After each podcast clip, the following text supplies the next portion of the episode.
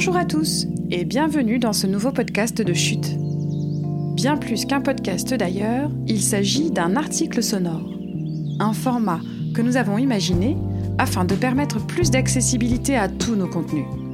Autrement dit, cet article est disponible ici dans sa version sonore, mais également dans sa version écrite. Il ne vous reste plus qu'à choisir votre mode de lecture préféré. Je vais à présent vous lire un article sur l'utilisation numérique de nos données personnelles. Son titre, vous l'aurez deviné, est « Nos données valent-elles de l'or ?»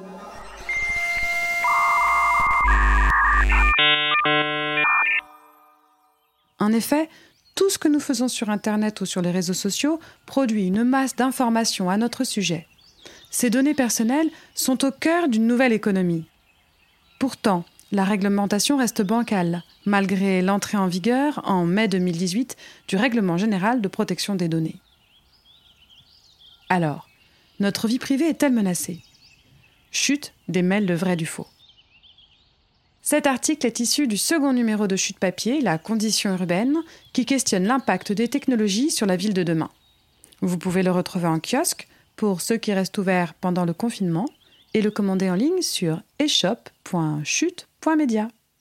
Ouvrez grand vos oreilles, c'est parti. Nos données valent de l'or. C'est vrai, mais pas seulement. Derrière la comparaison de la donnée comme pétrole du vingt et unième siècle, très souvent utilisée, s'exprime l'idée que nous sommes entrés dans une économie centrée sur les données que produisent nos usages numériques. Les données peuvent représenter un jackpot, à condition de savoir les analyser. Mais comment sont-elles monétisées ? Les plateformes comme Facebook, Amazon, Apple, mais aussi tous les sites de commerce en ligne captent, par leur fonctionnement et leurs services, une masse immense d'informations à notre sujet. Parmi elles, nos publications sur les réseaux sociaux, les émojis utilisés dans nos conversations de messagerie instantanée sur WhatsApp par exemple, l'historique de nos achats, s'y ajoutent désormais des données biométriques, telles que nos visages, nécessaires quand on déverrouille son mobile grâce à la reconnaissance faciale ou qu'on utilise des applis comme FaceApp. Ces entreprises disposent donc de ces informations dans leur base de données. Elles peuvent dès lors proposer à des sociétés commerciales de mettre en œuvre un marketing ciblé. Ces dernières payent pour qu'un public finement défini soit mis en contact avec une publicité via un post ou un lien sponsorisé. Ce business autour de nos données poursuit, entre autres objectifs, celui d'influer sur nos comportements. En l'espèce, acheter tel produit ou tel service. Exemple, si la plateforme a estimé que vous étiez une femme en âge d'avoir un enfant, YouTube vous propose de visionner une publicité pour une marque de test de grossesse. Mais nos données ne sont pas qu'un outil marketing et peuvent aussi être utiles dans d'autres secteurs.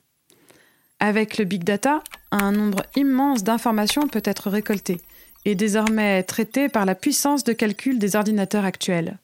En santé, l'analyse de centaines de milliers de nouveaux cas de cancer conduit à proposer de nouveaux traitements plus personnalisés.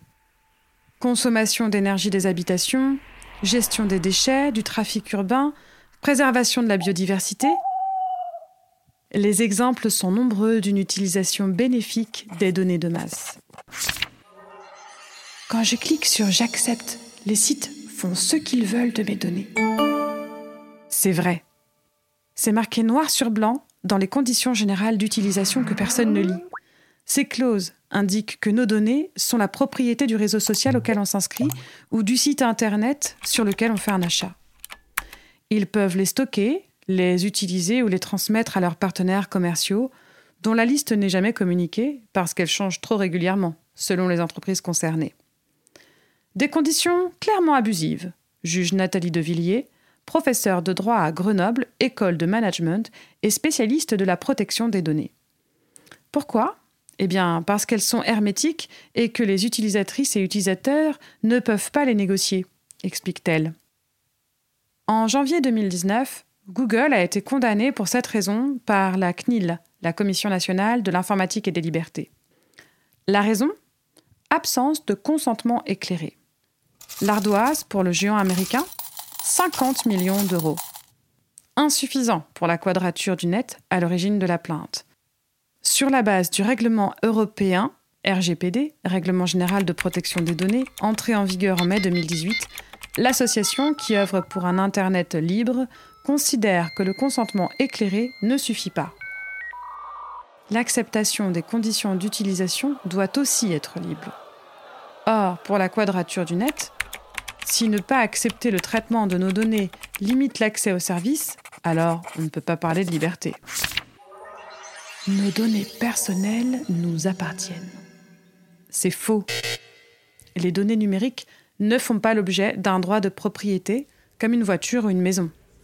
Pour le droit européen, bien plus protecteur que le droit américain, elles relèvent en fait de la vie privée, ce qui place leur protection sur le plan du respect des droits fondamentaux et pas sur celui du droit commercial. Certains, à l'image du think tank Génération Libre, proposent qu'on instaure une patrimonialité des données personnelles, comme c'est déjà le cas aux États-Unis, où l'approche économique prime. Nous pourrions alors toutes et tous, individuellement, négocier le prix de nos données. Mais voilà ce qu'on estime à la C N I L. Cette proposition serait susceptible de renforcer les déséquilibres économiques au détriment des personnes. Elle est aussi contraire au cadre historique de la protection des données. Cet article est bientôt terminé, mais avant de vous quitter, nous vous proposons quelques conseils pratiques pour mieux protéger vos données. Premier conseil, surfez discret. Vous voulez éviter que votre navigation Internet soit utilisée pour faire de vous une cible commerciale ? Préférez le navigateur le plus sobre en recueil de données, Opera, ou à défaut, Firefox. Et pour surfer de manière anonyme, tentez Tor, le fantasmatique réseau Darknet. Deuxième conseil, se passer des options inutiles. De nombreux sites et applications vous demandent d'accéder à votre géolocalisation. Sauf si cette option est indispensable, par exemple pour les applications de cartographie, refusez. Troisième conseil, trouver des alternatives à Google. Bien difficile de se passer du géant américain qui propose une multitude de services et des outils très efficaces. Pourtant, c'est sans doute Google qui connaît le plus d'informations à notre sujet, via sa messagerie, son moteur de recherche, sa plateforme vidéo en ligne, YouTube, son navigateur, Chrome, et cetera, et cetera. Pour les recherches en ligne, vous pouvez tester Quant ou DuckDuckGo, réputé plus respectueux de votre vie privée. Pour une messagerie sécurisée, optez pour ProtonMail.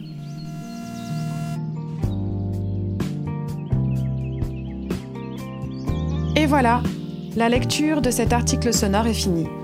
Vous en voulez d'autres ? Ça tombe bien. Un grand nombre des articles de Chute numéro deux, La condition urbaine, sont également disponibles au format audio. Nous proposons aussi des conférences et des conversations. Alors, si vous avez envie d'entendre de nouveaux frissons sonores, on vous donne rendez-vous sur les plateformes d'écoute de podcasts. iTunes, Deezer, Spotify, Google Podcasts, nous y sommes. Pour nous trouver, il suffit de taper Chute Magazine. Merci pour votre écoute et à très vite.